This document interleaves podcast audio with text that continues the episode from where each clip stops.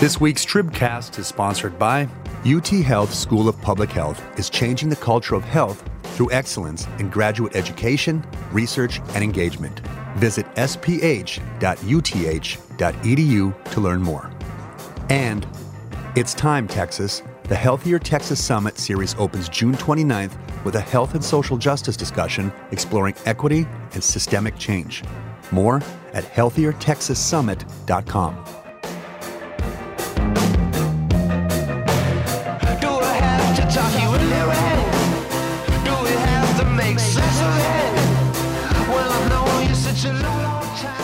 Hello, and welcome to the June 24th edition of the Texas Tribune Tribcast. This is Alexa Ura. I'm joined this week by public education reporter Aaliyah Swaby, Hello. managing editor Matthew Watkins, who finally has a reason to be in his closet because there are roofers on his roof, Hello. and executive editor Ross Ramsey, who has a very fancy chair that you all cannot see. You're even Ross back. looks like chair. they should be smoking Howdy. a pipe, talking to us, telling us Oh, a I, story. yeah. Next time I'll bring a cigar. We'll do it that way. It'll be great. okay, well, we are going to back up all the way to last Wednesday because, of course, while we were sitting here recording last week, um, that is the moment when we got some news that I actually really want to talk about. Uh, last Wednesday, after pulling down these local mandates for individuals to wear masks, Governor Greg Abbott signed off on Bexar County's plan to require businesses to require the mask. Um, his way of blessing that plan struck a interesting tone. Matthew, do you want to do a little storytelling for us here? Yeah, sure. Um, although Ross is in the storytelling chair, so maybe we should. Yeah. Gather around. Um, no, children. yeah. So, yeah. I mean, at this time last week, we were sitting here talking about, and I, you know, I believe uh, we how. Uh, you know, Abbott has been encouraging mask use, but that he has a certain amount of agency here, and he could let local officials mandate mask use in public, or um, or you know, impose an order himself. Um, and basically, as we were saying that, the picture started to change here. You know, um, local officials, particularly in the big cities, have been asking for the ability to impose mask orders for weeks now, ever since Abbott took that um, away when he did the kind of the first phase of reopening. Um, and uh, last week, Abbott was kind of cryptically talking about how, you know, they're not using all the measures they have at their disposal. And then Wednesday, while we were on the podcast, um, Bexar County Judge Nelson Wolff put out this order saying basically, you know, we're not going to penalize people for not wearing masks, which is banned by Abbott, but we are going to pe- penalize businesses uh, that don't require masks in their, you know, stores, restaurants, whatever the business is, if social distancing is not possible inside those businesses. And so this then created kind of this big question of, you know, well, is um, is Abbott going to, uh, uh, you know, shoot this down, uh, or is he, you know, uh, is is he going to kind of let this slide? Is this going to be kind of the loophole? Um, and Abbott went on KWTX, a TV station in Waco, and his quote was that Wolff finally read what we had written, and what they now realize they are capable of doing is that we want to make sure individual liberty is not infringed upon by government, and hence government cannot require individuals to wear masks. Um, you know the he later went on to say, you know, businesses, they've always had the opportunity and ability, just like they can require people to wear shoes and shirts, these businesses can require people to wear face masks if they come into their businesses. Now, local officials are just now realizing that that was authorized. It's like a video gamer telling telling everybody they just unlocked the treasure. exactly. Yeah, you cracked the code. you, right? you cracked the code, right?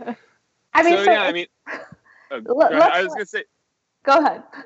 I was going to say the, you know, I think the reaction among local officials was, you know, I don't think it's an understatement to say that there was kind of a sense of bafflement about this. You know, they've been asking, they had all written a letter, you know, a few days earlier saying, please let us impose mask orders. And, you know, now Abbott is saying, you could have done this all along. And they were asking, you know, why didn't you tell us? If, if this was something we could have done, if this was something that, you know, frankly, you're, he was kind of seemed to be encouraging them to do, why why wasn't that message uh, passed on to the local officials who were asking for this ability? I, I think you know there were some questions that were raised after this about kind of the communication between the state and the the cities and the counties um, that I, you know continue to persist today. Yeah, I mean, because if you like, if we walk through this, Abbott let his stay-at-home order expire in May, and in announcing his reopening plans, issued a new order that overruled any local government mandates, including those on masks. Attorney General Ken Paxton was writing to local officials saying people are free to choose whether they want to wear one or not. And obviously, a letter coming from the AG, the state's lawyer, is something that comes with some weight. And then this many weeks later, Abbott says, you know, Bexar County finally figured it out in terms of what they could do. So why not make this clear sooner, right? Like, why not offer this guidance to locals when we are talking about limiting the spread of something that we know can be inhibited to some extent by wearing masks. Looks to me like the intent changed. That the governor's intent at the beginning of this was to, you know, remove punishment for not taking government orders and was a response to sort of the civil libertarian wing in this, you know, back and forth about, you know, civil liberties and the economy and the pandemic. And that you know by the time san antonio came around san antonio was starting in the early days of what now is obviously a big spike and they wanted some way to get this out there but he abbott already took away his own ability to enforce this and had removed the city's ability to enforce this. So they found another door to go through. You know they're sort of moving around who's going to be the heavy here. You know if the state's not going to do it and the locals aren't going to do it well let's make the the owners of those businesses do it. But somebody has to tell you to wear a mask and and they've removed their own ability to do that. I mean so the the abbott's sort of blessing of Bexar county came after we were hearing from local officials saying please give us the power back to do this abbott in a press conference himself said you know there's no need for a statewide order we need some flexibility. Austin, Texas is different than Austin County, Texas. But is that not what local officials are asking for? If you were to give individual counties or localities to be able to do that, if the intent has changed here and you still want someone to be able to enforce masks, there is a request out for locals to be able to do that themselves on individuals, right? Like there's still room for that to happen. Sure. And the governor can always say, I'm going to amend my previous order and allow locals to do X and Y and Z. He's the king. He gets to make the king's X. Well, so while Abbott has resisted those calls, we, in the last week alone, have seen these consecutive days of record highs and daily new cases. We're more than a week into record highs of people being hospitalized. Uh, to borrow a line from a story by one by our colleagues, the number of patients hospitalized with the virus in Texas has more than doubled since the beginning of the month, reaching 4,092 on Tuesday. That was, I think, our latest numbers have it a little bit higher than that um, or sorry, that was actually Tuesday. So, but Abbott in recent days has made some changes to his reopening plans. He's allowing locals to set restrictions on gatherings over 100 people. He's enacting these mandatory health standards for childcare centers after previous rules had been when became voluntary earlier this month. But he has said that closing down the state again will always be the last option. Like even though he is the king here, he has pretty clearly signaled that that is a last option. And it does seem kind of unlikely at this point that we will return to that despite more people getting sick and being hospitalized now than we were ever shut down before. It seems hard to imagine uh, an order coming from Abbott's office in which we shut down things the way they were before, even with these record numbers.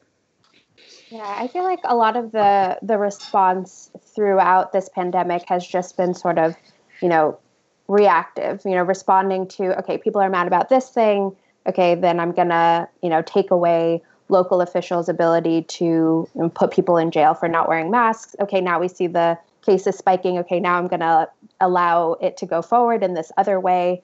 Um, you know, we saw childcare case, case COVID cases at childcare centers um, spiking after the state had repealed its emergency orders for them um, to keep kids safe, and then you know, okay, the emergency rules are put back. But we, I don't know that we're seeing something comprehensive. You know, I think that a lot of the the backlash that we're seeing to what Abbott is doing right now is people being really as- afraid of what um, the rising cases means for them and not feeling like there's some sort of comprehensive plan moving forward to get out ahead of them instead of reacting to them. Yeah, you know, when when we kind of shut down uh, in this, you know, what I think at the time we were calling the first wave, although, you know, I think a lot of people kind of agree we're still sort of in this first wave of the coronavirus. Um, you know, the the initial process of shutting down was in a large part taken on by local government officials. It was the cities and the counties, particularly the big cities and the counties. By the time Abbott stepped in and did his kind of non stay at home order, stay at home order that was statewide. Most of the kind of big population centers in Texas, the local governments had gone and done that themselves. So he didn't really have to be the one that said, shut it down in that case. He was kind of following the lead of those local officials. But then, of course, when we started to reopen, he made himself kind of the person who was driving the reopening and took that agency out of the local officials. And now we're in this situation where the case are rising again in an alarming manner. You know, I think we've seen both in the language and the accent, actions of Abbott in the past couple days that he's very concerned about this. But now he's kind of put it all on his shoulders now. You know, he took away that power from the local officials and now they it's basically going to have to be him to make that decision of, you know, does the state open or does the state stay shut, you know? Uh, two months ago or in in March, and he the idea of things are different in Austin and Austin County wasn't that big of an issue because he was allowing the local officials to make those individual choices. Uh, now he can't do that. And you know, to be fair, he was getting criticized for letting the leaving it to the local officials at the time. You know, there you heard a lot, including from us, talking about kind of the patchwork system. And now it's like we're all kind of looking back at that patchwork system and wondering, you know, whether people want to have that back. He's not going to get himself in a place where people don't yell at him. He's the governor, and that's what the job is. And you know, he just has to pick a road and stick to it. And if he had stayed on the road he was on in March, the state's going to enforce up to this line and leave anything beyond that to local control, then he wouldn't be having these issues now. But he also would have had some constraints about his ability to shut down restrictions when he was trying to open the economy. It's just a matter of which problem he's responding to at any given moment. Yeah, I mean, and I think you can see the affinity or his affinity toward which approach he is comfortable with right now in what he is willing to do, right? His team has seemed to signal that he still has tools open to open a more hospital bed capacity, right? Likely by imposing this previous order, he had to halt these elective procedures. But that's very different than taking action to halt the spread, right? Like that, so far, that's just been a recommendation to wear a mask and stay home. And I think if you are a Texan who doesn't watch these press conferences, who doesn't look at the daily numbers the way we do, the messaging you received was months ago I was told to stay home because it was unsafe. Now I can go to a restaurant and I don't have to stay home in the same way because those aren't the rules anymore. And so if right. you are an average Texan, not us, someone the like non-Twitter world of Texas, you normal people. It's normal people. The messaging that you are getting is in these statewide actions in a lot of ways. And so far, those are recommendations right now. Well, so I also want to back up to last week to talk about the news that we got last Thursday that students would be returning to public schools in person in the fall. Aaliyah, we're going to get to yesterday's developments, but first, walk us through this announcement and the reactions you heard from from teachers and parents once they realized kids were actually going to be back in classrooms come August and September. So last uh, Thursday, um, Governor Abbott told state lawmakers in a private call that um, it was safe for students to be back in the fall and that he wanted students to be back in the classrooms. Um, he also said that uh, state officials wouldn't require school districts to um, mandate masks for staff and students or to uh, test them for COVID 19 symptoms. So, um, obviously, that sparked a lot of panic, especially because it came with no additional details from state education officials who were supposed to be. I think that their um, guidance for how this would roll out, all of the details of that had been pushed back multiple times already. Um, and you know, teachers, I think, were among the teachers and parents are among the most confused and, and the most concerned, um, wondering what their plans are going to be for working or for sending their kids to, to school in the fall. Yeah, I've been Are they- thinking. oh, sorry, Go go ahead. ahead, Ross. I'm just curious if the if the teachers and parents have any idea why it's getting pushed back. Are there particular issues, or are they basically ready with a set of ideas, but the timing keeps being wrong? For the the for, for the state pushing? TEA, or yeah, right, right. Is you know they they're ready to go and then they hold and then they're ready to go and then they hold. Why are they holding? Well, is it an argument I or is it timing? Yeah, I mean that gets into what happened yesterday. Basically, the the state was supposed to be rolling these details out to superintendents on a call in the afternoon, um, and the commissioner gets on the call and tells superintendents that he doesn't have those for them, that they're still being worked out. And I think that you know a lot of superintendents, or the ones that I talked to, at least took that to mean we know that the cases are going up. We know that the public health guidelines that we're going to roll out to you, um, which you know were found in a, a draft um, in their staging area. Um, those Oh, yeah. you could not find them. they were Right. found. Uh, and uh, they basically had the similar similar to what Abbott has been doing all along had mostly recommendations and not very many mandates for how to keep kids safe. Um, and so, you know, as the cases rise, I think you know you could read between the lines of okay, well, rolling these out at this time would not be great.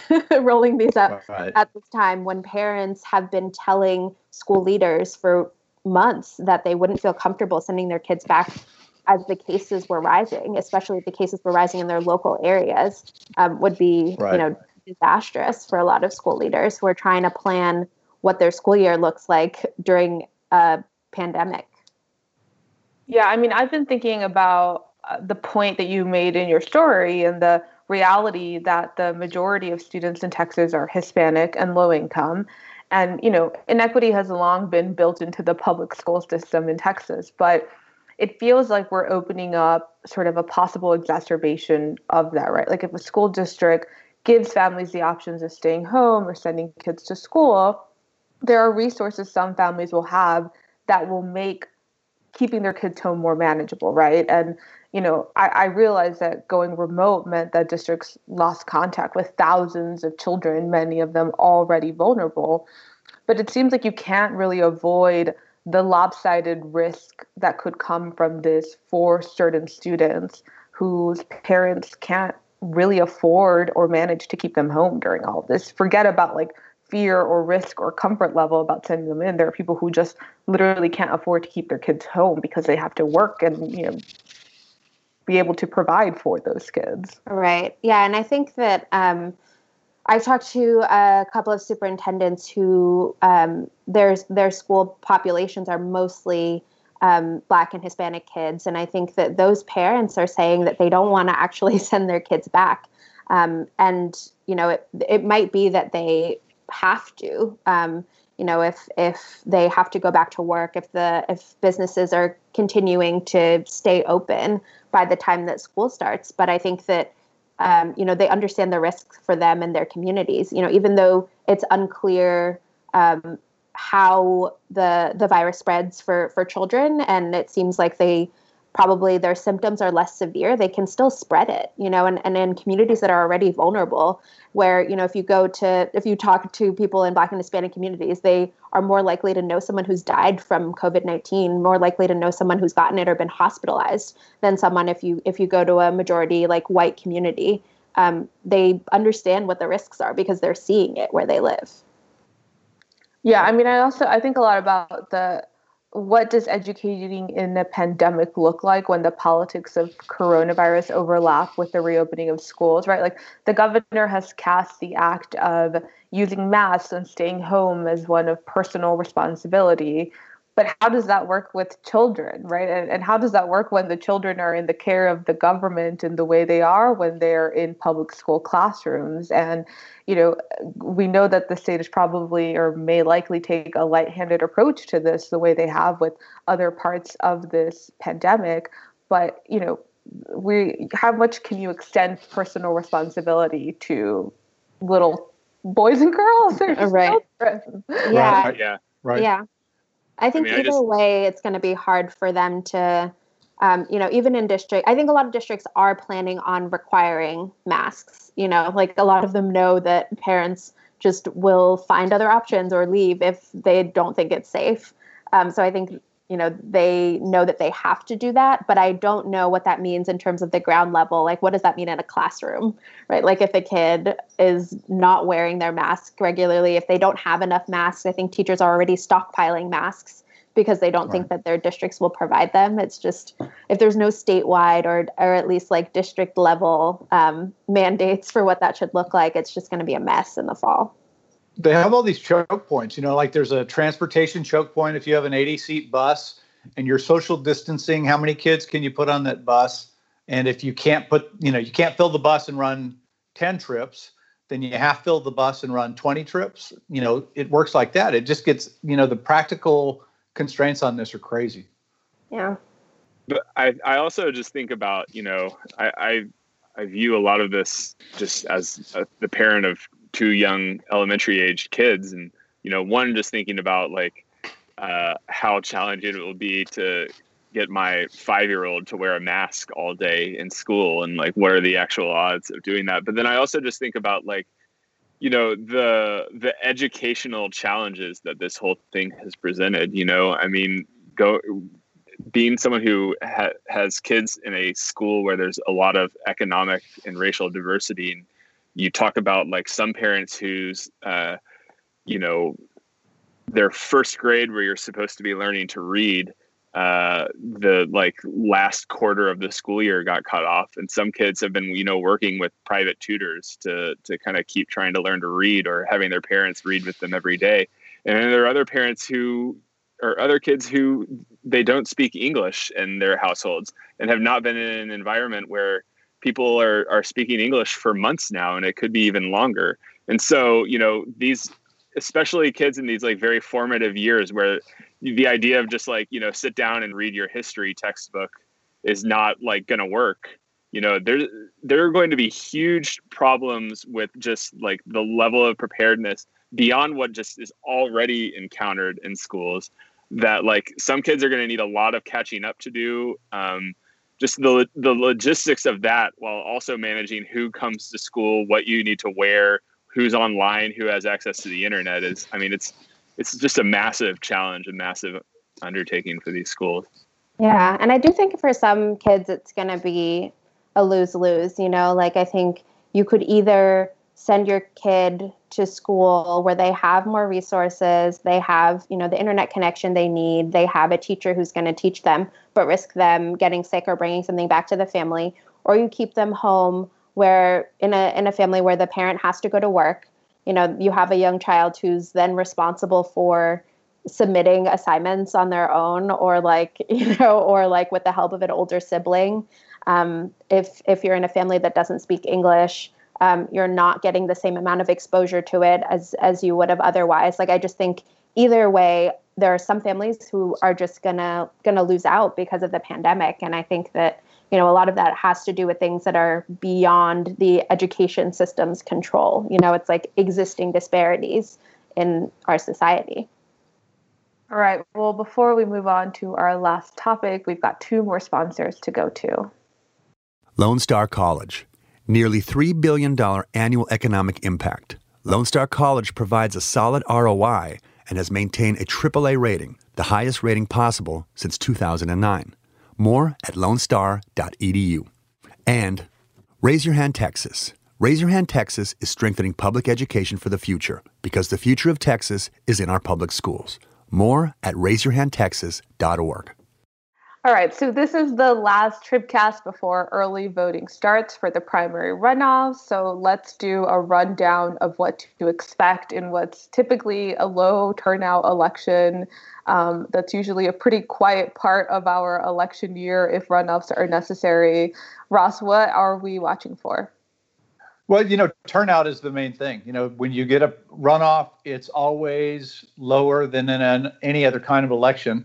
When you move the uh, runoff to midsummer, that cuts into what's already a low turnout. And when you do it during a pandemic, that cuts into it again. So we're wondering who, if anybody, is going to show up for this thing. What's going to happen with uh, vote by mail on a practical level? You know, you've um, covered in great detail what's what's happening with it in the courts and what's happening as as a legal matter. But what are people actually going to do? Are more people going to file absentee ballots? Are those going to be challenged?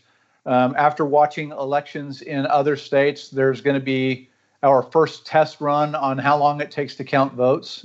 You know, the the sort of standard line going around in election circles is we don't have election day anymore. We have election week. You know, you're going to get these long counts, and it's going to take a while to to figure out how things go. And, and we're going to get, you know, a look at how you conduct elections during a pandemic, and you know, how do you protect the judges? Who are, you know, it's not unusual for the election judges to be elderly people who are in the um, at risk set. You know, there's all of these things like that. And after all of that stuff, then you get to what's on the ballot, you know, which is sort of a low draw election. We have a, a Senate, U.S. Senate runoff on the Democratic side that's probably the big draw over there.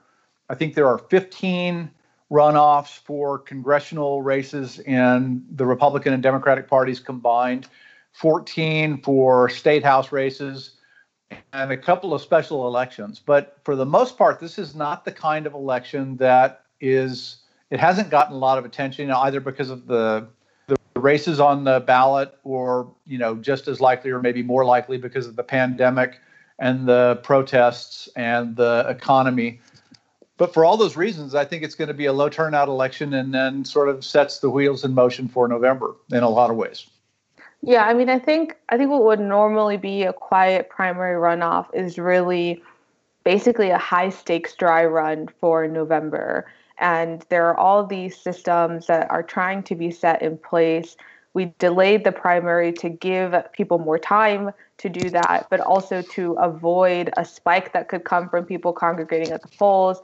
Of course, cases are worse now than they would have been had those elections moved forward when they were initially scheduled but also you know we know we have problems with every single election right some of them bigger than others some of them is a polling location opens late and the person who was in line at 7 a.m can't come back the rest of the day on election day and doesn't get to vote some of them require people to wait in line for six hours like we saw in harris county in march but I think a lot of that will be made worse during a pandemic, right?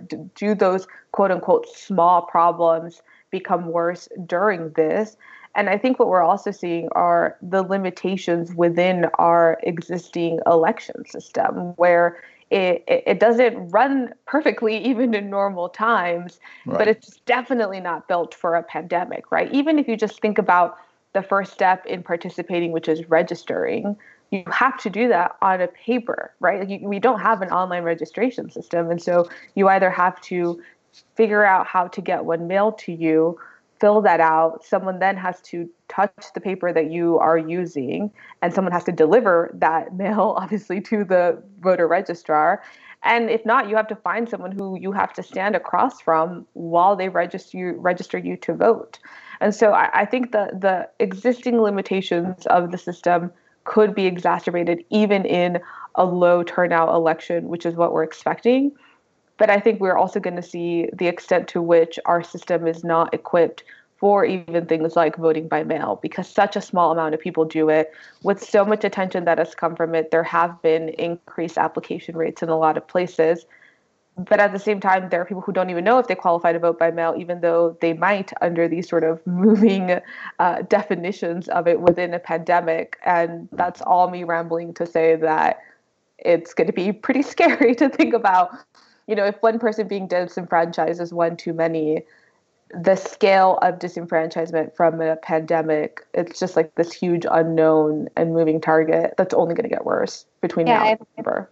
I thought it was interesting in uh, the story that you wrote about, you know, just interviewing voters about this ahead of ahead of the the election, just how many of them didn't realize what the rules were. You know, it's been ping-ponging back and forth in federal courts and in state courts and Right. People who are like we talk about people who are not on Twitter all the time like us, the people who just like have not been like making it their life's work to follow what the actual law says now or how to you know qualify for mail-in um, ballots. Like i think that that that was you know the difference between the what the policy actually is what the interpretation of the policy could be and then like what how people are receiving that or not receiving that information um, i think is you know just makes it something to that will make the election even harder Yeah, I think like no one no one could have seen a pandemic coming, right? Like when certain reforms to the system were considered or rejected during the last legislative session, there was no way to know the way those things would be complicated by a pandemic. But I, I don't think we can look at some of these rules post pandemic and not see their limitations in a new light if it is so much work for a voter who the system is supposed to work for if they can't even figure out what the existing rules are when they need to use them. Uh, and and I, I wonder how much of that will last from now to November, and obviously from November to the legislative session when any of this can change. All right. Well, on those two depressing notes, that is all we have for you today. As always, thanks to Spoon for our theme music and to our sponsors this week, the UT Health School of Public Health, it's Time Texas, Lone Star College, and Raise Your Hand Texas. On behalf of Aaliyah, Matthew, and Ross, and our producer, Michael Ray, this is Alexa. Thanks for listening.